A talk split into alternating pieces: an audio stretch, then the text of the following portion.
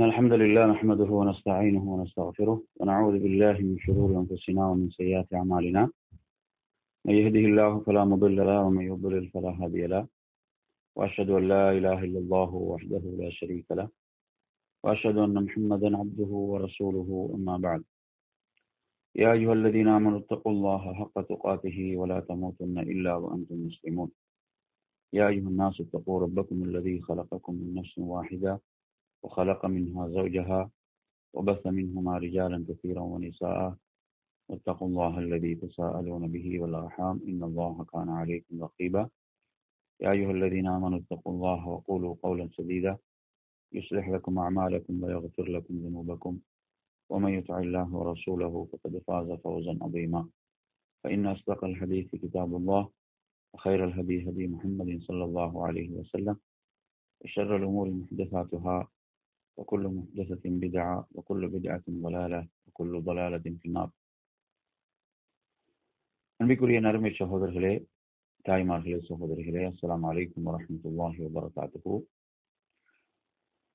ஒப்பந்தத்தை முறித்த யூதர்கள் என்ற தலைப்பில் நாம் நேற்றைய தினம் பனு குறைபா அந்த போரை பற்றிய செய்திகளை பார்த்தோம் யூதர்கள் ஒப்பந்தத்தை முறித்து முஸ்லிம்களுக்கு எதிராக பலவிதமான சதிவலைகளையும் மோசடிகளையும் செய்த காரணத்தால் எப்படியெல்லாம் அவர்கள் அல்லாஹுடைய கோபத்துக்கும் தண்டனைக்கும் ஆளானார்கள் என்ற செய்திகளை நாம் பார்த்தோம். அந்த தொடரில் இன்று நாம் பார்க்க போவது மதீனாவில் யூதர்கள் எவ்வாறெல்லாம் முஸ்லிம்களுக்கு எதிராக செயல்பட்டார்கள் ஒப்பந்தங்களை முடித்தார்கள் என்ற அந்த தொடரில் நாம் இன்று பார்க்க போகின்ற பகுதி.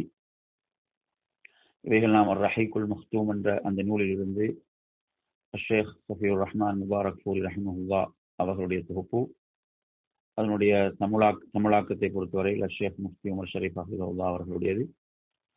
இதில் நாம் பனு குறைவா உடைய போர் அதோடு தொடர்பட்டதாக நாங்கள் பார்த்தோம் அந்த ஹந்தக்குடைய யுத்தம். இது தொடர்பாக பேசப்படக்கூடிய அத்தியாயம் தான் சூரத்துல் அஹாப் முப்பத்தி மூன்றாவது அத்தியாயம். இந்த அத்தியாயத்தில் அல்லாஹு தாலா பல வசனங்களை அந்த அகல் போர் தொடர்பாகவும் அந்த குறைதா போர் தொடர்பாகவும் அல்லாஹு தாலா அந்த அத்தியாயம் அந்த சூரத்துல் அஹாப் அத்தியாயத்தில் அருளினான்.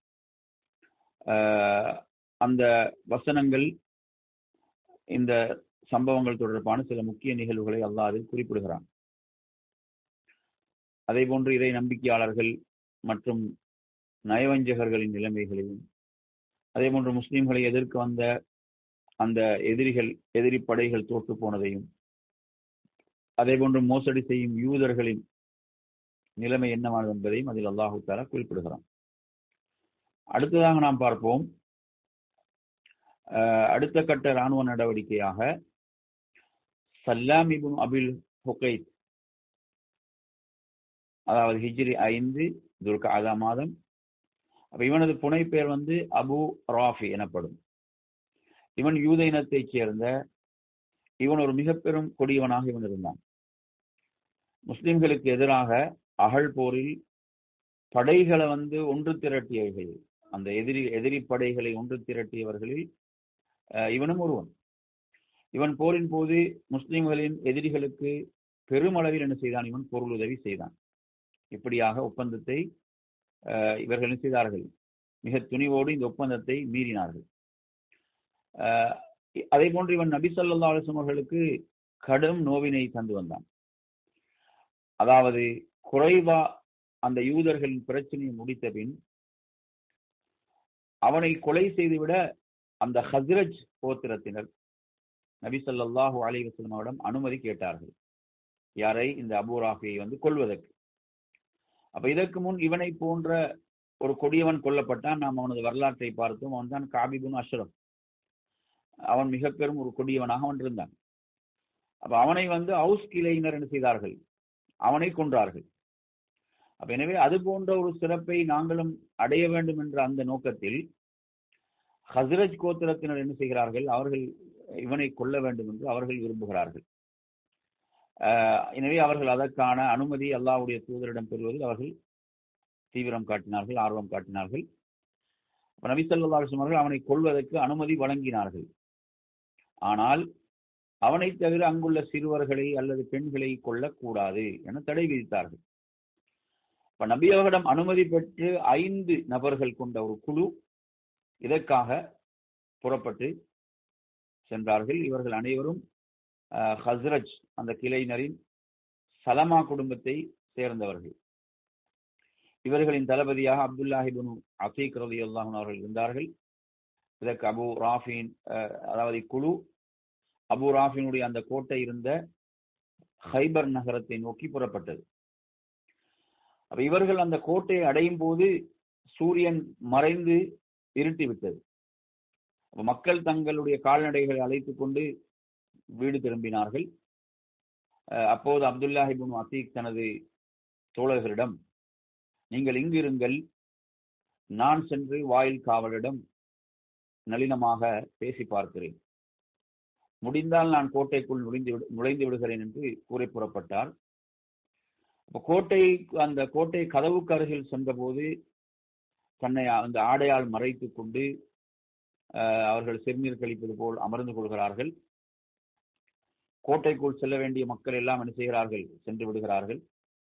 அப்போது வாயில் காவலரிடம் அல்லாஹுவின் அடியானை உள்ளே செல்வதாக இருந்தால் இப்போதே சென்று விடு என்று சொல்லி என்ன செய்கிறார்கள்? அந்த வாயில் காவலன் வந்து சொல்கிறான். அப்ப நான் கதவை மூடப் போகிறேன் என்று சொல்லி சொல்லும் போது இவரும் என்ன செய்கிறார்கள்? இவர்கள் தன் தன்னை மறைத்துக் கொண்டிருந்தார்கள்.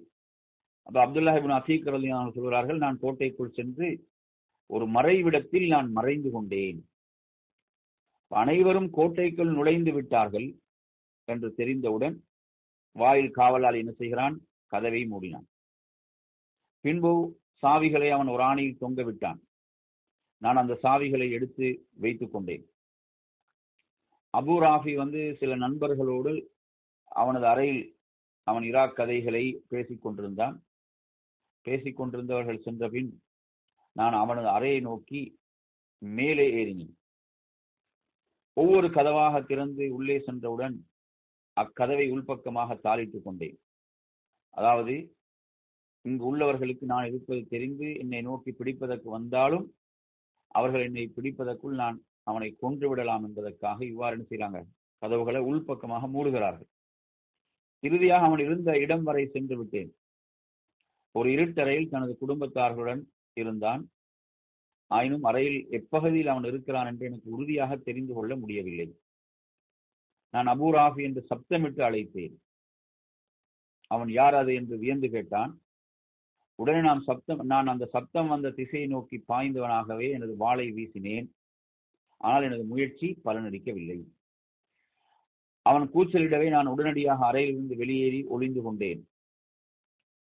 சிறிது நேரம் கழித்து திரும்ப அறைக்குள் சென்று அபூராஃபியே சற்று நேரத்துக்கு முன் இங்கு என்ன சப்தம்? என்றேன்.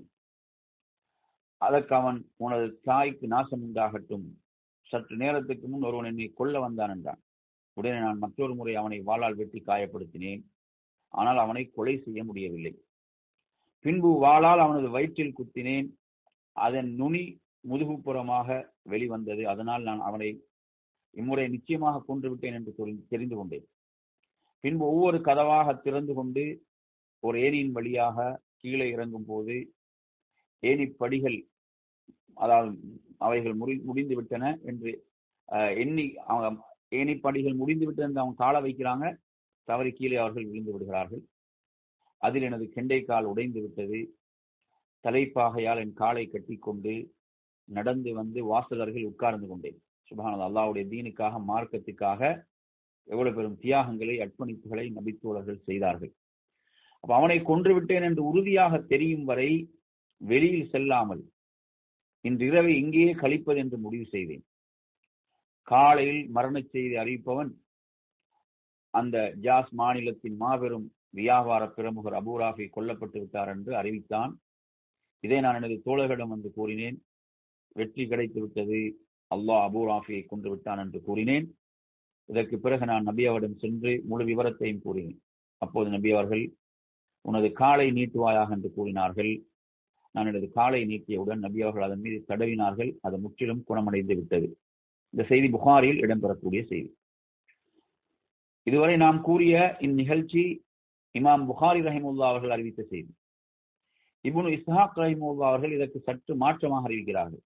அதாவது அனைத்து நபித்தோழர்களும் கோட்டைக்குள் சென்று அபூராஃபியை கொள்வதில் பங்கெடுத்தனர். அப்துல்லாஹிபின் உனைஸ் ரவி அல்லாவன் என்ற தோழர் தான் அவனை வாளால் வெட்டினார். அப்துல்லாஹிபின் அத்தீக்கின் கெண்டைக்கால் உடைந்து விட்டதால் மற்ற தோழர்கள் அவரை சுமந்து கொண்டு கோட்டைக்குள் கோட்டைக்குள் வந்து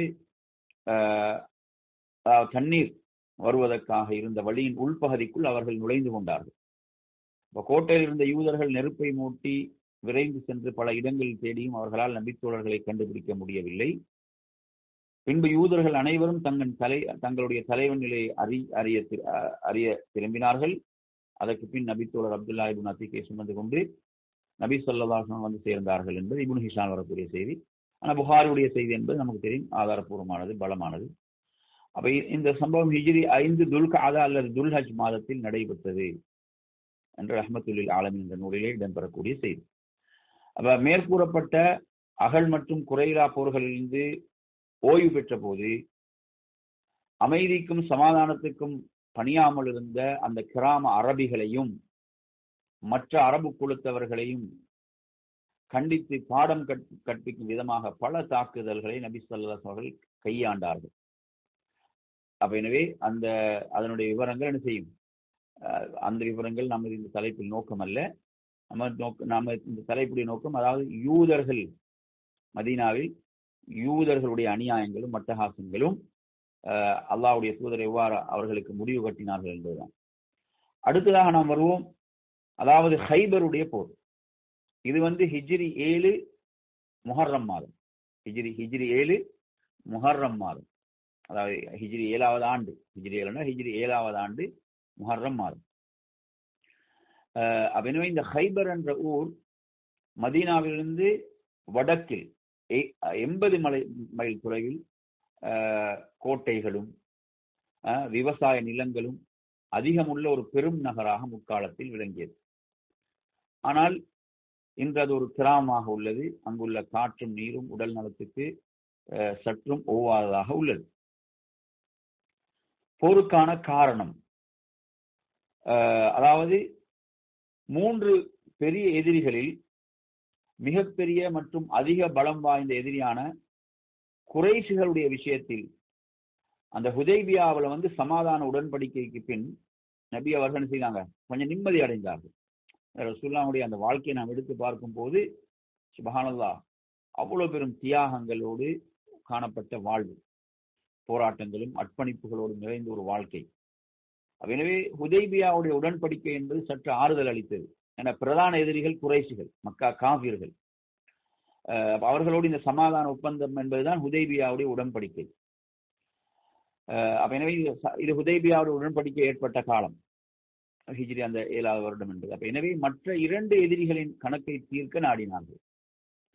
மற்ற அந்த இரண்டு எதிரிகளின் கணக்கை ஒன்று வந்த யூதர்கள் அடுத்ததாக அந்த மதீனாவை சூழ உள்ள மதீனாவை எப்போதும் தாக்க வேண்டும் என்று அந்த அரபிகள் அந்த அரபு கோத்திரங்கள். அப்போதுதான் இப்பகுதியில் அமைதியும் சாந்தியும் சமாதானம் முழுமையாக நிலவ நிலவ முடியும். அத்துடன் இரத்தம் சிந்தும் போர்கள் இந்த முஸ்லிம்கள் ஓய்வு பெற்று இஸ்லாமிய அழைப்பு பணியை தொடங்க முடியும். இப்ப சதித்திட்டங்கள் தீட்டுவதற்கும் முஸ்லிம்களுக்கு எதிரான தாக்குதல்கள் நடத்துவதற்கும் அதாவது ஹைபர் நகரம் ஒரு மையமாக விளங்கியதால் நாங்கள் பார்க்குறோம்? அந்த யூதர்கள் தப்பிச் சென்றவர்கள் எல்லாம் போய் மறுபடியும் ஒதுங்கிய இடம் தான் ஹைபர். நபி சொல்லதாஸ் அவர்கள் தங்களது கவனத்தை முதலாவதாக இதன் பக்கம் செலுத்தினார்கள். எதன் பக்கம்? இந்த ஹைபரின் பக்கம். அவர்கள் என்ன செய் அங்கு அவர்கள் அங்கிருந்து கொண்டு இஸ்லாத்துக்கு எதிராக முஸ்லிம்களுக்கு எதிராக பல சதிவலைகளை சூழ்ச்சிகளை செய்து கொண்டிருந்தார்கள். அதாவது இந்நகரவாசிகள் மேற்கூறிய தன்மைகளை உடையவர்கள் என்பதற்கு சில சான்றுகள். ஒன்று இவர்கள் தான் முஸ்லிம்களுக்கு எதிராக குறைசிகளையும் மற்ற அரபிகளையும் ஒன்று திரட்டி அகல் போர் ஏற்படுவதற்கு காரணமாக இருந்தவர்கள். இரண்டு முஸ்லிம்களிடம் செய்து கொண்ட ஒப்பந்தத்தை மீறும்படி குறைவா யூதர்களை தூண்டிவிட்டவர்கள். மூன்று இஸ்லாமிய சமூகத்துக்குள் தன்னை மறைத்து வாழும் புல்லுருவிகளான நயவஞ்சகர்களுடன் தொடர்பு கொண்டு குழப்பங்களை ஏற்படுத்தியவர்கள். நான்கு முஸ்லிம்களின் மூன்றாவது எதிரியான வத்துஃபான் மற்றும் கிராம அரபிகளுடன் தொடர்பு கொண்டு முஸ்லிம்களுக்கு எதிராக அவர்களை தூண்டி விடுபவர்கள். ஐந்து. அவர்களும் முஸ்லிம்களுடன் போர் புரிவதற்கான பல தயாரிப்புகள் செய்து வந்தனர். இவ்வாறு பல வழிகளில் முஸ்லிம்களுக்கு தொடர் சிரமங்களை என்ன? தொடராக கொடுத்து வந்தவர்கள். அதே போன்று அல்லாஹுடைய தூதரை கொலை செய்வதற்கும் என்ன செய்தார்கள்? ஒரு திட்டத்தை இவர்கள் தீட்டினார்கள். இவ்வளவு ஆபத்தான இவ்வளவு என்ன செய்தார்கள்? அன்றைய அந்த இஸ்லாமிய ஆட்சிக்கு எதிரான இவ்வளவு சூழ்ச்சிகளையும் அவர்கள் செய்து கொண்டிருந்தார்கள். அப்ப ஆகவே இவற்றை சமாளிப்பதற்கு நபி அவர்கள் பல படைகளை அனுப்ப வேண்டிய கட்டாயத்துக்கு ஆளாகினார்கள் பல படைகள் அனுப்புவதற்குரிய அந்த கட்டாயத்துக்கு ஆளானார்கள். மேலும் இந்த சதிகாரர்களுக்கு தலையாக விளங்கும் சலாமிபுனு அபுல் ஹொகைக் அதே போன்று அந்த உசைரிபுன் இசாம் ஆகியோரை கொள்வதும் நிர்பந்த நிர்பந்தமான ஒன்றாயிற்று. இவர்கள் வெளிப்படையாகவே இஸ்லாத்தை எதிர்த்து கொண்டு சூழ் செய்து கொண்டிருந்தார்கள். ஆனால் இவை அனைத்தையும் விட பெரிய அளவில் யூதர்களை கவனிக்க வேண்டியது கட்டாயமாக இருந்தது. எனினும் அதை உடனடியாக நிறைவேற்ற முடியாமல் போனது காரணம் யூதர்களை விட பலமும் பிடிவாதமும் வம்பும் விஷமும் கொண்ட அந்த விஷமும் கொண்ட குறைஷிகள் முஸ்லிம்களை எதிர்த்து வந்தார்கள். எனவே அவர்களை எதிர்கொள்ள வேண்டிய நிலையில் இருந்தார்கள். அப்ப தற்போது இப்ப என்ன? சமாதான உடன்படிக்கை நிகழ்கிறது. குறைசிகளோடு சமாதான உடன்படிக்கை உதேபியாவில் ஏற்பட்டுவிட்டது அப்ப எனவே குறைசிகளின் எதிர்ப்பும் தாக்குதலும் முடிவுக்கு வந்துவிடவே யூதர்களுடைய கணக்கை பார்ப்பதற்கான சரியான நேரம் முஸ்லீம்களுக்கு அமைந்தது. இதை சொல்லுவாங்க நல்லதொரு வாய்ப்பாக இதை அல்லாஹுடைய தூதர் அமைத்துக் கொண்டார்கள். சரி இப்போது நாம் பார்ப்போம் ஹைபரை நோக்கி இஸ்லாமிய படை. ஹைபரை நோக்கி இஸ்லாமிய படை இபுன் இஸ்ஹாக் ரஹிமுல்லா அவர்கள் கூறுகிறார்கள் நபி சொல்லாஹு அலிவசலம் அவர்கள் ஹுதைபியா ஒப்பந்தம் முடித்து திரும்பிய பின் மதீனாவில் துல்ஹஜ் மாதம் முழுதும் முஹர்ரம் மாதத்தில் சில நாட்களும் தங்கிவிட்டு ஹைபரை நோக்கி என்ன செய்தார்கள்? புறப்பட்டார்கள். திருக்குறானுடைய விரிவுரையாளர்கள் கூறுகிறார்கள் பின்வரும் இறைவசனத்தின் மூலம் அல்லாஹ் வாக்களித்த ஒன்றுதான் ஹைபருடைய போர். அப்ப ஏராளமான பொருட்களை ஏராளமான பொருட்களை போல் நீங்கள் கைப்பற்றுவீர்கள் என்று அல்லாஹ் உங்களுக்கு வாக்களித்திருந்தான். இதை உங்களுக்கு அதி சீக்கிரத்திலும் கொடுத்து விட்டான். இது குரான்ல நாற்பத்தி எட்டுல இருபது. அப்ப இதில் கூறப்பட்டுள்ள இதனை என்பது ஹுதைபியா ஒப்பந்தத்தையும் அதே போன்று ஏராளமான பொருட்கள் என்பது ஹைபரையும் குறிக்கிறது என்று இதற்கு விளக்கம் இதற்கு விளக்கம் கூறுகிறார்கள். சரி. அடுத்ததாக நாம் பார்ப்போம் இஸ்லாமிய படையுடைய எண்ணிக்கை. அப்ப நயவஞ்சகர்களும் அதே போன்று உறுதி குலைந்த நம்பிக்கையாளர்களும் ஹுதைபியாவில் கலந்து கொள்ளாமல் பின்தங்கிவிட்டதால் அவர்கள் விஷயமாக அல்லாஹ் நபிக்கு பின்வருமாறு கட்டளை பிறப்பித்தான். அதாவது நபி அதாவது நயவஞ்சகர்களும் உறுதி குறைந்த பலவீனமான நம்பி நம்பிக்கையாளர்களும் ஹுதைபியாவில் கலந்து கொள்ளாமல் அவங்க பின்தங்கி விட்டதால் அவங்க ஹுதைபியாவில் கலந்து கொள்ளல. ஹுதைபியாவில் கலந்து கொள்ளாமல் பின்தங்கி விட்டதால் அவர்கள் விஷயமாக அல்லாஹ் நபிக்கு பின்வருமாறு கட்டளை பிறப்பித்தான். நபி முன்னர் போருக்கு உங்களுடன் வராது பின்தங்கி விட்டவர்கள். போரில் கிடைத்த பொருட்களை எடுத்துக்கொள்ள நீங்கள் செல்லும் சமயத்தில் உங்களை நோக்கி நாங்களும் உங்களை பின்பற்றி வர எங்களை அனுமதித்து விடுங்கள் என்று கூறுவார்கள். எங்களுக்கு அணி கனிமத்தை பெறுவது மட்டும்தான் எங்களோட நோக்கம். அப்ப இவர்கள் அல்லாவுடைய கட்டளையை மாற்றி விடவே கருதுகிறார்கள். ஆகவே நீங்கள் அவர்களை நோக்கி நீங்கள் எங்களை பின்பற்றிட வேண்டாம். பின்பற்றி வர வேண்டாம். இதற்கு முன்னரே அல்லாஹ் இவ்வாறு கூறிவிட்டான் என்றும் கூறுங்கள். அதற்கு அவர்கள் அதாவது அல்லாஹ் ஒன்றும் கூறவில்லை நீங்கள் தான் நம் மீது பொறாமை கொண்டு இவ்வாறு கூறுகின்றீர்கள் என்று கூறுவார்கள். அன்றி அவர்களில் சிலரை தவிர மற்றவரும் இதன் கருத்தை உணர்ந்து கொள்ள மாட்டார்கள் என்ற இந்த வசனங்கள் எல்லாம். இவர்கள் இதில் என்ன இதுல கலந்து கொள்ளக்கூடாது. என்ன உதவியாவில் கலந்து கொள்ளவில்லை என்ற அடிப்படையில் இந்த வசனங்கள் அருளப்பெற்றன. ஆகவே நபிஸ்வல்லாஸ் அவர்கள் ஹைபருக்கு புறப்பட்ட போது போர் புரிய ஆசை உள்ளவர்கள் மட்டும் புறப்பட வேண்டும் என அறிவித்தார்கள். போர் புரிவதற்கு ஆர்வம் உள்ளவர்கள் மட்டும் புறப்பட வேண்டும் என்று அறிவிக்கிறாங்க. ஆகவே ஹுதைபியா உடன்படிக்கையில் கலந்து கொண்ட அந்த ஆயிரத்தி நானூறு தோழர்கள் மட்டுமே இப்போருக்காக புறப்பட்டார்கள். இந்த போருக்கு புறப்பட்டவங்க ஆயிரத்தி நானூறு தோழர்கள். அந்த ஹுதைபியால கலந்து கொண்ட அதே எண்ணிக்கை. அப்ப நபி சொல்லா அலிஸ்லாம் அவர்கள் மதீனாவில் அதாவது சிபாயிபுனு உருஃபுதா அல் ரிஃபார் அலி அல்லா என்ற தோழரை பிரதிநிதியாக நியமித்தார்கள். ஆனால் நுமைலா இபுன் அப்துல்லா லைசி ரலி அல்லா என்பவரை நபிசல்லாம் பிரதிநிதியாக நியமித்தார் என்று இபுன் இசாக் ரஹிமுல்லா கூறுகிறார்கள். எனினும் ஆய்வாளர்கள் முந்தைய கூட்டே மிகச் சரியானது என்று சொல்கிறாங்க. அதாவது அந்த சிபா இபுனு ஒரு ஃபுதான்னு சொல்லக்கூடிய அந்த நபி தோழர். இப்ப நபி அவர்கள் மதீனாவிலிருந்து புறப்பட்ட பின் அபூஹுரேரா ரலி இஸ்லாத்தை ஏற்று மதீனா வந்தார். ஏன்னா அவங்க அந்த வருஷம் தான் அபூஹுரேரா இஸ்லாத்தை ஏற்றுக்கொண்டாங்க. அப்ப அவங்க வந்து மதீனா என்ன செய்யறாங்க மதீனா மதீனாவில் இருந்து புறப்பட்ட பின் அப்புறம் ரசூலா மதீனாவில் புறப்பட்ட பிறகு அவங்க வந்து இஸ்லாத்தை ஏற்றுக்கொள்றாங்க. அப்ப அந்த சிபா அந்த மதீனாவுக்கு பொறுப்பாளராக நியமிக்கப்பட்ட அந்த சிபாவுடன் அவங்க சுபகத்தொழுது விட்டு இருவரும் நிலைமைகளை பரிமாறிக்கொண்டவுடன் போருக்கு செல்வதற்கான சாதனங்களை அபுஹுரேராக்கு சிபாரதையும் தயார் செய்ய தயார் செய்து கொடுக்குறாங்க. அதற்கு பின் அபுஹுரேராரதையவர்கள் அங்கிருந்து புறப்பட்டு நபியாவிடம் வந்து சேர்ந்தார்கள். அப்போது ஹைபர் போர் முடிந்திருந்தது. நபி சல்லாஸ் அவர்கள் முஸ்லிம்களுடன் ஆலோசித்து அபுஹுரேராரதி அவர்களுக்கும் அவருடன் வந்த தோழருக்கும் கனிமத்தில் பங்கு கொடுத்தார்கள். அவங்க அவங்களுக்கும் முஸ்லிம் பங்கு கொடுத்தார்கள். சரி. இப்போ நாங்கள் வருவோம். நயவஞ்சகர்கள் யூதர்களோடு தொடர்பு கொள்ளுதல். ஹைபருடைய ஹைபரை நோக்கி ரசூல் அங்கே புறப்பட்டாங்க. இப்ப மதீனாவில் இருந்த நயவஞ்சகர்கள் யூதர்களுக்கு என்ன செய்தார்கள்? சாதகமாக செயல்பட்டார்கள். ஏன்னா அது முனாஃபிக்குடைய வேலை அதுதானே. இப்ப நயவஞ்சகர்களின் தலைவன் அப்துல்லா இபின் உபை என்ன செய்கிறான் ஹைபரில் உள்ள யூதர்களுக்கு பின்வருமாறு செய்தியை அனுப்பினான். முகமது உங்களை நோக்கி வருகிறார். உங்களை தற்காத்து கொள்ள தயாராக இருங்கள். முகம்மதை கண்டு நீங்கள் பயப்பட வேண்டாம். உங்களது எண்ணிக்கையும் ஆயுதங்களும் அதிகமாக இருக்கின்றன. முகமதின் கூட்டத்தினோட மிக சொற்பமாக இருக்கின்றனர். அவர்களிடம் குறைவாகவே ஆயுதங்கள் உள்ளன என்று என்ன செய்யலாம்? அவன் செய்தி அனுப்புறான். அப்ப இந்த செய்தியை தெரிந்து கொண்ட ஹைபர் வாசிகள் கினானா இபுனு அபுல் ஹுகேக் அதே போன்று ஹவுதா இபுனு கைஸ் ஆகிய இருவரையும் ஹசுஃபான் கிளையினரிடம் உதவி கேட்டு அனுப்புகிறார்கள். அவங்கள்ட்ட என்ன செய்யறாங்க அனுப்புகிறார்கள்.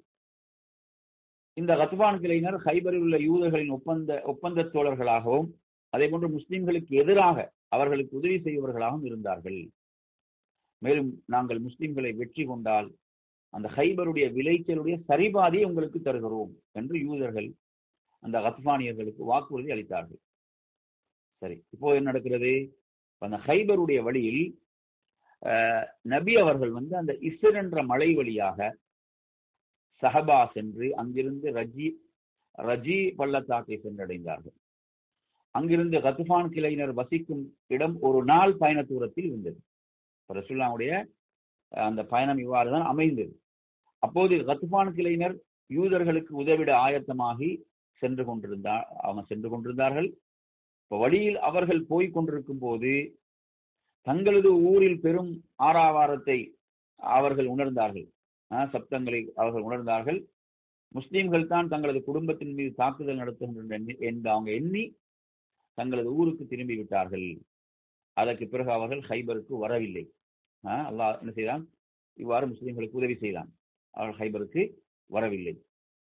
படைக்கு வழிகாட்டி சென்று கொண்டிருந்த இரு வழிகாட்டிகளையும் அழைத்து வடக்கு பக்கமாக ஹைபருக்குள் நுழைவதற்கு மிக பொருத்தமான பாதையை காட்டுமாறு நபி சொல்லா கூறினார்கள். சொல்லுவாங்க என்ன செய்யறாங்க பொருத்தமான பாதையை தெரிவு செய்யுமாறு சொல்றாங்க. இரண்டு வழிகாட்டிகள் இருந்தாங்க. அந்த அந்த வழியை காட்டக்கூடியவர்கள். அப்போதுதான் ஷாம் தேசத்துக்கு தப்பி செல்லாமல் யூதர்களை தடுக்க முடியும். ஏன்னா யூதர்கள் என்ன செய்வாங்க? ஷாம் தேசத்தை தப்பி செல்லாமல் தடுக்கக்கூடிய வழியில் தான் நாம் செல்ல வேண்டும். அப்ப கத்பான் கிளையினர் அதே போன்று யூதர்களுக்கு உதவிட வருவதையும் தடுக்க முடியும். நாங்கள் அப்படியான பாதையை தெரிவு செய்தால்தான் அந்த கத்பான் கிளையினரும் என்ன செய்ய யூதர்களுக்கு உதவ உதவ வருவதை நாம் தடுக்கலாம். வழிகாட்டிகளில் சுகைல் என்ற பெயருடையவர் அல்லாவின் தூதரே நான் உங்களுக்கு அந்த சரியான வழியை காட்டுகிறேன் என்று கூறி நபி அவர்களை அழைத்து சென்றார். இறுதியாக பல பாதைகள் பிரியும் அந்த ஓடத்தை அடைந்தவுடன் அல்லாவின் தூதரே இந்த எல்லா வழிகளின் மூலமாக நாம் ஹைபருக்கு சென்றடையலாம். எந்த வழியில் நான் உங்களை அழைத்து செல்ல அப்படின்னு கேட்கிறார். நபி அவர்கள் ஒவ்வொரு பாதையின் பெயரையும் எனக்கு சொல்லுங்கன்றாங்க. சொல்லுவாங்க ஒவ்வொரு பாதையின் பெயரையும் எனக்கு கூறுங்கள் என்று சொல்கிறார்கள்.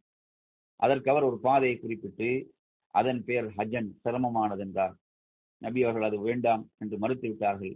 அடுத்த பாதையை சுட்டி காட்டி அதன் பெயர் சார் பிந்தியது அப்படின்னு சொன்னார்கள். அப்ப அதையும் வேண்டாம் என்று மறுத்து விட்டார்கள். மூன்றாவதாக ஒரு பாதையை காண்பித்து அதன் பெயர் ஹாத்திப் விறகு பொறுக்குபவர் என்றார். அதையும் நபி சல்லா அவர்கள் புறக்கணித்து விட்டார்கள்.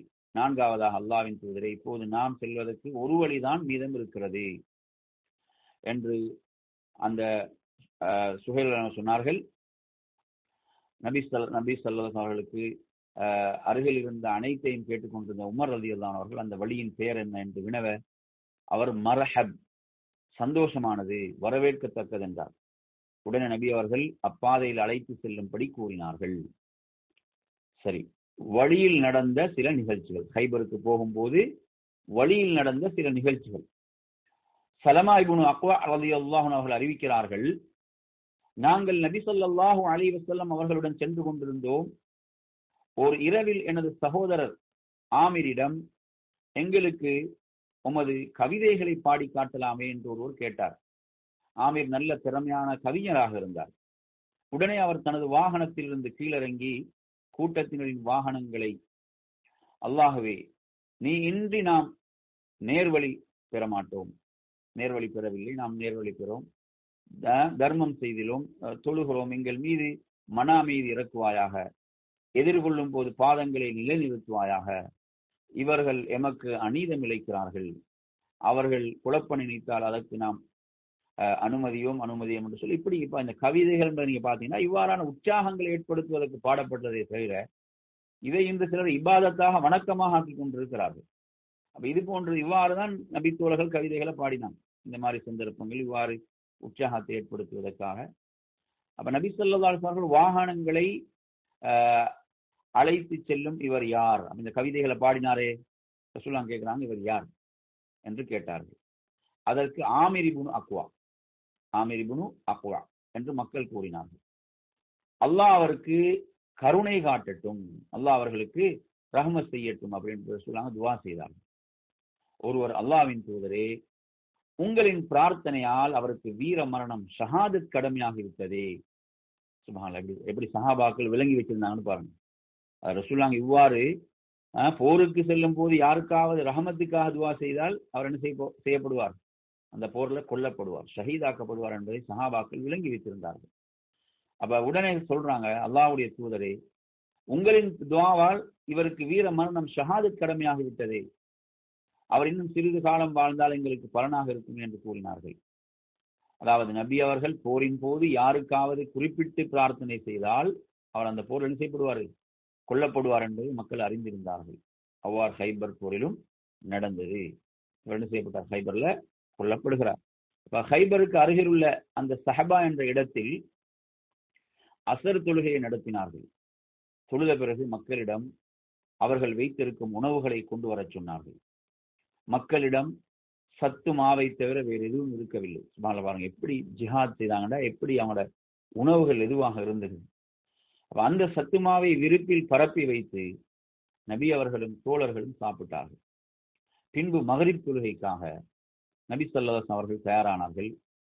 புதிதாக உது செய்யாமல் வாய் மட்டும் கொப்பளித்து விட்டு நபி சல்லாஸ் அவர்களும் மக்களும் மகரிப் தொழுகையில் ஈடுபட்டனர். பெருமா பின்பு அந்த இடத்திலே இஷா தொழுகையும் நிறைவேற்றினார்கள். ஹைபருக்கு அருகில் சென்றவுடன் தங்களுடைய படையை நிறுத்தி நபி சொல்லாஹு அலி வசல்லம் அவர்கள் அல்லாஹுடன் துவா செய்தார்கள். அல்லாஹ்வே ஏழு வானங்கள் மற்றும் அதற்கு கீழ் உள்ளவற்றின் இறைவனின் ஏழு பூமிகள் மற்றும் அவற்றுக்கு மேலுள்ளவற்றின் இறைவனில் ஷைத்தான்கள் மற்றும் அவை வழிகெடுத்தவற்றின் இறைவனில் காற்றுகள் மற்றும் அவை வீசி எறிந்தவற்றின் இறைவனில் நிச்சயமாக நாங்கள் இந்த ஊரில் உள்ள நன்மையையும் இந்த ஊரில் வசிப்பவர்களில் உள்ள நன்மையையும் இந்த ஊரில் இருப்பவற்றில் உள்ள நன்மையை நாம் உன்னிடம் கேட்கிறோம். நிச்சயமாக இந்த ஊரில் உள்ள தீங்கை விட்டும் இந்த ஊரில் வசிப்பவர்கள் உள்ள தீங்கை விட்டும் இந்த ஊரில் இருப்பவற்றுள்ள தீங்கை விட்டும் உன்னிடம் பாதுகாவல் தேடுகிறோம். பிஸ்மில்லா அல்லாவின் பெயரால் இந்த ஊருக்கு நுழைகிறோம் என்று கூறினார்கள். ஹைபருடைய எல்லையில் இஸ்லாமிய படை. போருக்கு முந்தைய இரவு ஹைபருக்கு மிக அருகாமையில வந்து முஸ்லீம்கள் இரவை வந்து இரவை கழிக்கிறார்கள். எனினும் யூதர்களால் முஸ்லீம்களின் வருகையை தெரிந்து கொள்ள முடியவில்லை. என்ற சொல்லாங்க அப்படியான பாதைகளில் தான் அந்த பயணத்தை மேற்கொண்டார்கள். பொதுவாக நபி அவர்கள் படையை அழைத்து செல்வது இரவு நேரமாக இருந்ததால் காலை வரை காத்திருந்து அதிகாலையில் அக்கூட்டத்தினரை தாக்குவாங்க. ரசூல்லாவுடைய பெரும்பாலும் இதை படை அந்த படைகளை ரசூல்லாங்க அழைத்து செல்லும் போது படைகளோடு செல்லும் போது இரவில் என்ன செய்யும்? பெரும்பாலும் பிரயாணம் இரவில் இருக்கும். பகலில் பிரயாணம் இருக்காது. என அந்த எதிரிகளை திடீரென்று தாக்க வேண்டும் என்பதற்காக. பன்றிரவு சுபகு தொழுகை அதன் நேரம் வந்தவுடன் நல்ல இருட்ட நல்ல இருட்டாக இருக்கும் போதே ரசூலாங்க நிறைவேற்றிவிட்டு பயணத்தை தொடர்ந்தார்கள். ஹைபர் வாசிகள் விவசாய சாதனங்களை எடுத்துக்கொண்டு தங்களின் வயல்களுக்கு புறப்பட்டார்கள். இஸ்லாமிய படைகள் வருவது அவர்களுக்கு தெரியாது. கொஞ்சம் அவங்க கொஞ்சம் தூரம் வந்தவுடன் இஸ்லாமிய படை அவர்கள் பார்த்து அதிர்ச்சி அடைந்தார்கள். ஆ முகம்மது வந்து விட்டார். அல்லாவின் மீது ஆணையாக முகம்மதும் அவரது படையும் வந்து விட்டது என்று கூறிக்கொண்டே ஊருக்குள் ஓடினார்கள். நபி அவர்கள் அல்லாஹு அக்பர்! கரிபத்தில் ஹைபர்! ஹைபர் நாசமாகிவிட்டது. அல்லாஹு அக்பர்! ஹைபர் நாசமாகிவிட்டது. நாம் ஒரு கூட்டத்தினரின் ஊருக்கு சென்றால் அச்சமூட்டி எச்சரிக்கை செய்யப்பட்ட கூட்டத்தினரின் அந்த பொழுது மிக கெட்டதாகவே அமையும் என்று கூறினார்கள் சுபஹானல்லா ஹைபரின் கோட்டைகள். ஹைபர் இரண்டு பகுதிகளாக இருந்தது. ஒரு பகுதியில் பார்த்தீங்கன்னா ஐந்து கோட்டைகள் இருந்தன. மற்றொரு பகுதியில் மூன்று கோட்டைகள் இருந்தன. அந்த முதல் ஐந்து கோட்டைகளாவன அதனுடைய அதாவது அதனுடைய பெயர்கள் நா அதே போன்று சாபிபுனு மாத் அதே போன்று ஜுபைர் உபை நிசார் இந்த ஐந்தில் முதல் மூன்று கோட்டைகள் நிதா என்ற இடத்திலே இருக்கின்றன. மற்ற இரண்டு கோட்டைகள் ஷக் என்ற இடத்திலே இருக்கின்றன. ஹைபரின் மற்றொரு பகுதிக்கு கதீபா என்று கூறப்படும். அதில் மற்ற மூன்று கோட்டைகளும் இருந்தன. அவை ஹமூஸ் வத்தே சுலாலின். மேலும் ஹைபர் இவை அல்லாத பல கோட்டைகளும் இருந்தன. ஆனால் அவைகள் மிகச் சிறியவையே. மேற்கூறப்பட்ட எட்டு கோட்டைகளை போன்று அவை மிக பலம் வாய்ந்ததும் இல்லை உறுதிமிக்கதும் இல்லை. இவைகள் பலமிக்கவைகள். ஹைபரின் இரண்டு பகுதிகளில் முந்திய பகுதியில் தான் மிக கடுமையான போர் நடந்தது. மூன்று கோட்டைகளை கொண்ட இரண்டாவது பகுதியில் போர் வீரர்கள் அதிகமாக இருந்தும் சண்டை சண்டையின்றி அவைகள் முஸ்லிம்களுடைய வசமாகின. அடுத்ததாக நாம் இஸ்லாமிய படை முகாமிடுதல். நபிசல்லாஸ் அவர்கள் படைக்கு முன் சென்று அப்படை முகாமிடுவதற்காக ஒரு இடத்தை தேர்வு செய்தார்கள். ஆனால் ஹுபாபிபின் அல் முந்திர் ரலி அல்லாஹன் அவர்கள் என்ற தோழர் அல்லாஹுவின் தூதரே இந்த இடம் அல்லாஹ் உங்களை தங்க வைத்த இடமா? அல்லது உங்கள் யோசனைக்கு எனக்கு உங்களுடைய யோசனைக்கு ஏற்ப நீங்க தங்கி உள்ளீர்களா என்று கேட்கிறார். அதற்கு நபி சொல்லா சொன்னால் இல்லை இது எனது யோசனை என்று சொன்னார்கள். அவர் அல்லாவின் தூதரே நாம் தங்கி இருக்கும் இந்த இடம் அதாவது நத்தா என்ற கோட்டைக்கு மிக அருகில் உள்ளது. ஹைபரின் போர் வீரர்கள் அனைவரும் அதில் தான் இருக்கின்றனர். அவர்கள் நமது செயல் திட்டங்களை தெரிந்து கொள்வார்கள். நம்மால் அவர்கள் நடவடிக்கைகளை நம்மால் அவர் அவர்களது நடவடிக்கைகளை அறிந்து கொள்ள முடியாது. அப்ப எனவே அவ்வாறு போன போது அவர்களது அம்புகள் நாம் இருக்கும் இடம் வரை வரும். ஆனால் நமது அம்புகள் அவர்களை சென்றடையாது. இரவிலும் அவர்கள் நம்மை தாக்கக்கூடும். மேலும் இந்த இடம் பேரிச்ச மரங்களின் மத்தியிலும் தாழ்வாகவும் சதுப்பு நிலமாகவும் உள்ளது. எனவே எவ்வித இடையூறும் இல்லாத நல்ல இடத்தை நாம் முகாமிடுவதற்கு தேர்ந்தெடுத்தால் நன்றாக இருக்கும் என்று கூறினார். அதற்கு நபி சல்லா நீங்கள் நல்ல ஆலோசனை கூறினீர்கள் என்று கூறிவிட்டு வேறொரு இடத்துக்கு தங்கள் முகாமை மாற்றிக்கொண்டார்கள் ரசூல்லாம் இப்படியெல்லாம் கருத்துக்களை ஆலோசனைகளை ஏற்றுக்கொள்ளக்கூடியவர்களாக இருந்தார்கள். போருக்கு தயாராகுதல் வெற்றிக்கான நற்செய்தி கூறுதல். ஹைபருக்குள் நுழையும் முன் அன்றிரவு தங்கிய இடத்தில் நிச்சயமாக நான் அல்லாஹுவையும் ரசூலையும் நேசிக்கும் ஒருவரிடம் நாளை கொடியை கொடுப்பேன். அவரை அல்லாவும் அவனது தூதரும் விரும்புகிறார்கள். அல்லாஹ் அவரது கையால் வெற்றி அளிப்பான் என்று நபி சொல்லா அலுவலமாக கூறினார்கள். அப்ப இந்த செய்தியில வந்து நாங்க பார்க்கிறோம். அதாவது அனைத்து நபி தோழர்களும் எதை விரும்பினாங்க? மறுநாள் என்னிடம்தான் கொடி வழங்கப்பட வேண்டும். உமர் ரதி அல்லான் அவர்கள் கூட அவர்கள் சொல்கிறார்கள் அதாவது என்னிடத்தில் இந்த கொடி வழங்கப்பட வேண்டும் என்று நான் விரும்பினேன் என்று உமர் ரதி அல்லான் சொல்கிறார் ஒவ்வொருவரும் அந்த கொடி தனக்கே கொடுக்கப்பட வேண்டும் என விரும்பினார்கள். எல்லோரும் வந்து என்ன செய்கிறார்கள்? முன்னால் வந்து அமர்கிறார்கள். அல்லாஹுடைய தூதர் என்னை அழைப்பார்கள் என்ற ஆர்வத்தோடு ஆனா ரசூல்லா வந்து அங்கு அப்போது அங்கு அங்கு இருக்க அங்கு இல்லாத அலிபின் அபி சாலித் ரதி அல்லான் அவர்கள் எங்கு என்று கேட்கிறார்கள்?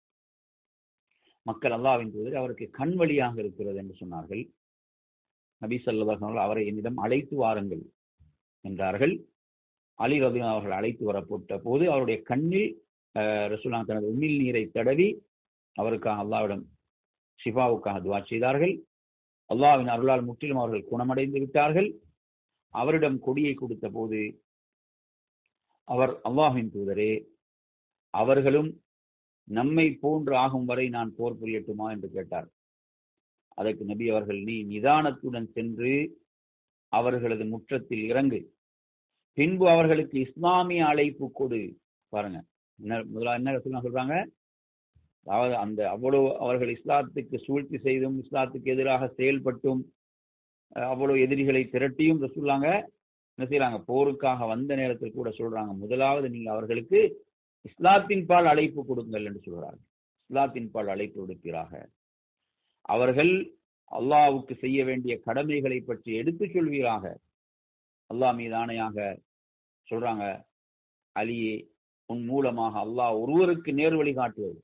உன் மூலம் ஒருவருக்கு நேர்வழி கிடைப்பது என்பது உமக்கு செவ்வகை ஒட்டகங்கள் கிடைப்பதை விட மேலாகும் என்று கூறினார்கள். இந்த செய்தி புகாரில் வருகிறது. பாருங்க ஒரு படை தளபதி போரன்று வந்த சந்தர்ப்பத்தில் கூட ரசூல்லாங்க இஸ்லாத்தின் பால் அழைப்பு கொடுக்குமாறு சொல்றாங்க. போரில் கிடைக்க கிடைக்கக்கூடிய கனிமத்து அந்த செவ்வகை ஒட்டகைகளை விட உங்கள் மூலம் ஒருவருக்கு ஹிதாயத்து நேர்வழி கிடைப்பது இருக்கிறதே அது உயர்ந்தது என்று சொல்லாங்க சொன்னாங்க. எப்படிப்பட்ட ஒரு ஆட்சி தலைவராக ஒரு படை தளபதியாக அல்லாஹுடைய தூதர் இருந்திருப்பார்கள். சுபஹானல்லா எனவே நறுமை சகோதரர்களே அப்ப அதன் பிறகு அவருடைய கையிலே கொடி கொடுக்கப்படுகிறது. போர் தொடங்குகிறது. நை அந்த கோட்டையை வந்து என்ன செய்கிறது? வெற்றி கொள்ளுதல். யூதர்கள் முஸ்லிம் படையை பார்த்துவிட்டு என்ன செய்கிறார்கள்? தங்கள் நகரத்துக்குள் ஓடி கோட்டைக்குள் அவர்கள் ஒளிந்து கொள்கிறார்கள். எதிரிகளை கண்டவுடன் தடுப்பு நடவடிக்கையிலும் போருக்கான ஆயத்தங்களிலும் ஈடுபடுவது இயற்கை. அப்ப முஸ்லிம்கள் வந்து தாக்குதல் நடத்திய முதல் கோட்டை அந்த நாயும் என்ற கோட்டையாகும். இது அந்த மர்ஹப் என்ற வீரமிக்க யூத மன்னனின் கோட்டை. அந்த மர்ஹப் என்ற அவன் ஒரு வீரனாக இருந்தான் அவனுடைய கோட்டை. மர்ஹப் வந்து எந்த அளவுக்கு சொல்லப்பட்டான்டா? அவன் ஆயிரம் நபர்களுக்கு சமமானவன் என்று அவன் பேசப்பட்டான். என்று அவனுக்கு கூறப்பட்டு வந்தது. மேலும் இக்கோட்டையில் வந்து இராணுவத்தினர் அதிகமாக எதிரிகள் இருந்தார்கள். அப்ப இது இஸ்லாமிய படை எதிர்ப்பதற்கு வசதியானதாக உறுதியானதாக அவர்களுக்கு இருந்தது. எனவே பல வகையிலும் ஏற்றமானதாக விளங்கிய இவ்விடத்தில் இருந்து கொண்டு தாக்குதல் நடத்த யூதர்கள் முதலில் என்ன செய்தார்கள்? திட்டமிட்டார்கள். அப்ப இக்கோட்டைக்கு அருகில் அலி ரதி அல்லான் அவர்கள் முஸ்லிம்களுடன் சென்று யூதர்களை இஸ்லாத்தின் பக்கம் அழைத்தார்கள். ஆனால் முஸ்லிம்களுடைய அழைப்பை யூதர்கள் நிராகரித்துவிட்டு தங்கள் மன்னர் மரகபுடன் சேர்ந்து முஸ்லிம்களை எதிர்க்க புறப்பட்டார்கள். அவன் போர் மைதானத்துக்கு வந்தவுடன் தன்னுடன் தனியாக சண்டையிட யாராவது தயாரா என்று அவன் கொக்கரித்தான். சலமசிபுனு அக்வா அரதி எல்லாம் கூறுகிறார்கள் நான் ஹைபர் வந்தபோது யூதர்களின் அரசன் தனது வாளை ஏந்தியவனாக நானே மருகப் இது ஹைபருக்கு தெரியும். போர் உக்கிரமானால் நான் ஆயுதம் ஏந்திய வீரன் என்று பாடிக்கொண்டு படைக்கு முன் வந்தான். அப்போது அவனை எதிர்த்து போரிட எனது தந்தையின் சகோதரர் ஆமிர் ரலி அல்லான் அவர்கள் நான் அதாவது நான் ஆமிர். ஹைபருக்கு தெரியும். நான் ஆயுதம் ஏந்திய அஞ்சா நெஞ்சன். அப்ப நாங்க பார்த்தோமா இல்லையா ஆரம்பத்துல கவிதை பாடி கொண்டு வந்தார். ரசூலாங் அவர்களுக்காக துவா செய்தாங்கன்னு சொன்னோமா இல்லையா? அவர் தான் இவர். அவர் தான் என்ன செய்தார்? முன் வருகிறார். யாரை? இவனை எதிர்கொள்வதற்கு. அப்ப என்று பாடிக்கொண்டு வந் முன் வந்தார். அப்ப இருவரும் சண்டையிட்டதில் மரஹபின் வாள் அந்த ஆமீருடைய கேடயத்தில் ஆழ பதிந்து விட்டது. அப்போது ஆமீர் ரதி அவர்களுடைய அந்த கேடயத்துக்கு கீழிருந்து அவனை வெட்டுவதற்காக முயன்றபோது அவரது வாள் குட்டையாக இருந்ததால் மரஹபின் காலில் வெட்டுவதற்கு பதிலாக இவரது காலில் அதை வெட்டிவிட்டது. பின்பு அதே காயத்தில் அவர்கள் ஷஹீதாக்கப்பட்டார்கள். இவரை பற்றி நபி சொல்லாஸ் அவர்கள் சொல்லும் போது தனது இரு விரல்களையும் ஒன்று சேர்த்தவர்களாக ரசுல்லா தனது இரண்டு விரல்களையும் ஒன்று சேர்த்தவர்களாக இவருக்கு இரு கூலிகள் உண்டு. நிச்சயமாக இவர் உயிரை பொருட்படுத்தாத வீரமிக்க தியாகியாவார். இவரை போன்ற வீரமிக்கவர் அரபியர்களில் மிக குறைவானவர் என்று கூறினார்கள். இது புகாரி முஸ்லீம் இடம்பெறக்கூடிய செய்தி. அப்ப இதற்கு பிறகு அவன் மர்ஹப் மீண்டும் தன்னுடன் சண்டையிட தனது கவிதையை பாடிக்கொண்டு முஸ்லிம்களை அழைத்தான். அப்போது அவனுடன் சண்டையிட என் அன்னை எனக்கு சிங்கம் என பெயர் சூட்டினாள். காண அஞ்சும் கானகத்தில் சீரும் சிங்கத்தை போன்றவன் நான். இன்று மரக்காலுக்கு பதிலாக ஈட்டியால் அவர்களுக்கு அளந்து கொடுப்பேன் என்று பாடியவராக அலி ரவி அல்லாஹன் அவர்கள் முன் வந்தார்கள். மருஹப் அலியுடன் மோத அலி ரவி அல்லாஹன் அவர்கள் அவனது தலையை துண்டாக்கி விட்டார்கள். பின்பு அவன் மூலமாகவே அல்லாஹ் முஸ்லிம்களுக்கு வெற்றியை வழங்கினான். எனவே அலி அவர்கள் வந்து அவரை வெற்றி கொண்டார்கள். ரசூல்லா சொன்னாங்க இவர் மூலம் தான் வெற்றி வழங்கப்படும் ரசூல்லாங்க சொன்னார்கள். அப்ப அலி அல்லான் அவர்கள் யூதர்களின் கோட்டைக்கு மிக அருகில் சென்று விட்ட போது கோட்டையின் மேலிருந்து ஒருவன் நீ யார்? என்றான். அதற்கு அவர்கள் நான் அலி இபுன் அபி தாலிப் என்று பதில் கூறினார்கள். அப்போது அந்த யகூதி மூசாவுக்கு இறக்கப்பட்ட வேதத்தின் மீது சத்தியமாக நீங்கள் வெற்றி கொள்வீர்கள் என்றான். பாருங்க அதாவது அந்த அளவுக்கு அவர்கள் அவர்கள் முஸ்லிம்கள் சத்தியத்தில் இருப்பதை முஸ்லிம்களுக்கு வெற்றி உறுதி என்று நம்பியும் அவர்கள் இஸ்லாத்தை ஏற்றுக்கொள்ள தயாராக இருக்கவில்லை. இதுதான் உள்ள இது உள்ள ஆச்சரியமான விஷயம். அந்த யூதன் என்ன சொல்றான்? மூசாவுக்கு இறக்கப்பட்ட வேதத்தின் மீது சத்தியமாக நீங்கள் வெற்றி கொள்வீர்கள் என்றான். இதற்கு பின் மர்ஹபின் சகோதரன் யாசிர் என்னுடன் சண்டை செய்பவன் யார் என்று கொக்கரித்தவனாக படைக்கு முன் வந்தான். ஜுபைர் ரவி அல்லான் அவர்களை அவர்கள் அவனை எதிர்க்க தயாரானார். அந்த நேரத்துல ஜுபேர் அலியானுடைய தாயார் சஃபியா அலி அல்லான் அவங்க அல்லாவின் தூதரே அவன் எனது மகனை கொண்டு விடுவானே என்று கலங்கினார்கள். தாய் கலங்குறாங்க. அதற்கு நபி சொல்லா இல்லை உமது மகன் தான் அவனை கொள்வார் என்று கூறினார்கள். அவ்வாறே ஜுபேர் அலி அல்லான் அவர்கள் அவனை கொன்றார்கள். இவ்வாறு அன்று முழுவதும் அந்த நாயின் கோட்டையை சுற்றி கடுமையான போர் நடந்து கொண்டிருந்தது. யூதர்களின் பல த தலைவர்கள் கொல்லப்பட்டதால் அவர்களின் வீரம் குறைந்து அவர்கள் தோண்டுவிட்டனர் எனினும் போர் மிக கடுமையாக பல நாட்கள் நீடித்தது. இறுதியில் முஸ்லிம்களை எதிர்க்க முடியாது என்பதை உறுதியாக அருந்தி கொண்ட யூதர்கள் அந்த கோட்டையிலிருந்து இரகசியமாக வெளியேறி சாப் என்ற கோட்டையில் நுழைந்து கொண்டனர். அவர் இன்னொரு கோட்டைக்குள் நுழைகிறார்கள். இறுதியாக முஸ்லிம்கள் நாயும் கோட்டையை தங்களது கட்டுப்பாட்டுக்கு கீழ் கொண்டு வந்தார்கள். அடுத்து நீங்க பாத்தீங்கன்னா சாப் என்று சொல்லக்கூடிய கோட்டையை வெற்றி கொள்ளுதல் அந்த நாயின் கோட்டை அடுத்து இக்கோட்டை மிகவும் பலம் உள்ளதாக வலிமை மிக்கதாக இருந்தது. அல் சுபாபிபின் அல் முந்திர் அல் அன்சாரி ரவி அல்லாஹன் அவர்களின் தலைமையின் கீழ் இக்கோட்டையை முஸ்லிம்கள் மூன்று நாட்கள் முற்றுகையிட்டார்கள் மூன்றாவது நாள் இக்கோட்டையை வெற்றி கொள்வதற்காக இக்கோட்டையை வெற்றி கொள்வதற்காக நபி சல்லா தனிப்பட்ட முறையில் துவா செய்தார்கள் பிரார்த்தனை செய்தார்கள். இதை பற்றி இபுன் இஸ்ஹாக் ரஹிமுல்லா சொல்கிறார்கள். அஸ்லம் கோத்திரத்தை சேர்ந்த சகம் கிளையினர் நபி அவர்களிடம் அல்லாவின் தூதரே நாங்கள் மிக சிரமத்துக்குள்ளாகிவிட்டோம். எங்களது கையில் ஒன்றுமே இல்லை என்று முறையிட்டார்கள். அதாவது அவ்வளவு அவர்கள் வறுமை என்ற நிலைகள் எல்லாம் அந்த சகாபாக்களுக்கு இருந்தது. அதாவது தங்களது இயலாமையும் பசியையும் இவ்வாறு நபியாவிடம் வெளிப்படுத்தினார்கள். இந்த கிளையினர் தான் கோட்டையை வெற்றி கொள்வதற்காக அனுப்பப்பட்ட படைகளில் முக்கிய பங்காற்றினார்கள். அவர்கள் இந்த கோரிக்கைக்கு இணங்க அல்லாகவே நிச்சயமாக இவர்களின் நிலைமையை நீ நன்கு அறிந்திருக்கிறாய். அவர்களிடம் எவ்வித ஆற்றலும் இல்லை என்பதையும் அவர்களுக்கு கொடுப்பதற்கு நிறம் ஒன்றுமில்லை என்பதையும் நீ நன்கு அறிந்திருக்கிறாய் எனவே ஹைபரின் கோட்டைகளில் அதிக செல்வமும் உணவுப் பொருட்களும் நிறைந்த கோட்டையை வெற்றி கொள்ள இவர்களுக்கு உதவுவாயாக என நபி சொல்லா துவா செய்தார்கள். நபி அவர்களின் பிரார்த்தனைக்கு பின்பு முஸ்லிம்கள் அக்கோட்டையை நோக்கி புறப்பட்டார்கள். ஹைபரில் உள்ள கோட்டைகளில் சாப் கோட்டையில் தான் அதிக செல்வங்களும் உணவுகளும் இருந்தன.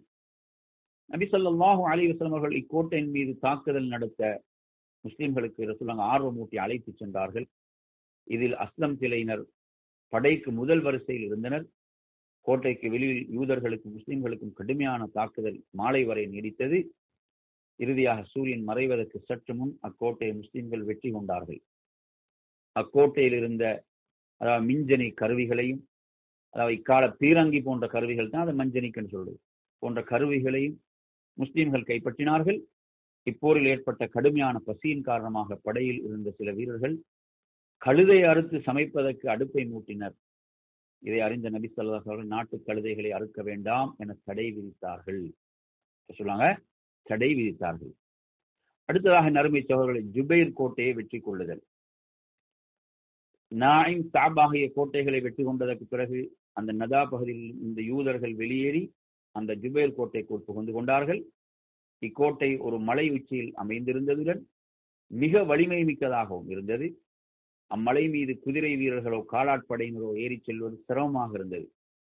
எனவே நபி சொல்லாஸ் அவர்கள் அக்கோட்டையை அதாவது முற்றுகையிடுவதில் ஈடுபட்டார்கள். இந்த முற்றுகை வந்து மூன்று நாட்கள் நீடித்தது. அப்போது யூதர்களில் ஒருவன் நபியாவிடம் வந்து ஓ அபுல் காசிமி நீங்கள் இவ்வாறு ஒரு மாத காலம் இவர்களை முற்றுகையிட்டாலும் இவர்கள் அதை பொருட்படுத்த மாட்டார்கள். அல்லாஹ் எப்படியெல்லாம் உதவி செய்யறான்னு பாருங்க. அப்ப ஏனெனில் இப்பூமிக்கு கீழ் அவர்கள் குடிப்பதற்கு தேவையான நீரூற்றுக்கள் இருக்கின்றன. அவர்கள் இரவில் கோட்டையிலிருந்து வெளியேறி தேவையான நீரை எடுத்துக்கொண்டு மீண்டும் கோட்டைக்குள் சென்று விடுகின்றனர். எனவே இவர்கள் தண்ணீர் பிடிக்க வருவதை தடுத்தால் தான் மைதானத்தில் உங்களுடன் போர் செய்ய இறங்குவார்கள் என்று ஆலோசனை கூறினர். அவனுடைய யோசனைக்கு நாங்கள் நபி அவர்கள் தண்ணீர் எடுக்க வருவதை தடுத்து விட்டார்கள். இதனால் யூதர்கள் கோட்டையிலிருந்து வெளியேறி முஸ்லிம்களுடன் கடுமையான யுத்தம் புரிந்தார்கள். போரில் சில முஸ்லிம்கள் ஷஹீதாக்கப்பட்டதுடன் சுமார் பத்து யூதர்களும் கொல்லப்பட்டார்கள். இறுதியாக முஸ்லிம்கள் கோட்டையை வெற்றி கொண்டார்கள். எனவே நர்மை ஹைபருடைய ஒவ்வொரு ஒவ்வொரு கோட்டையாக வெற்றி கொள்ளப்படுகிறது. அல்லாஹ் முஸ்லிம்களுக்கு வெற்றி அளித்து கொண்டிருக்கிறான். சில நாளைய வகுப்பில் நாம் இதனுடைய அடுத்த பகுதியை நாம் பார்ப்போம். இத்தோடு நாம் என்ன செய்வோம்? இந்த இந்த பாடத்தை நாம் நிறைவு செய்து கொள்வோம்.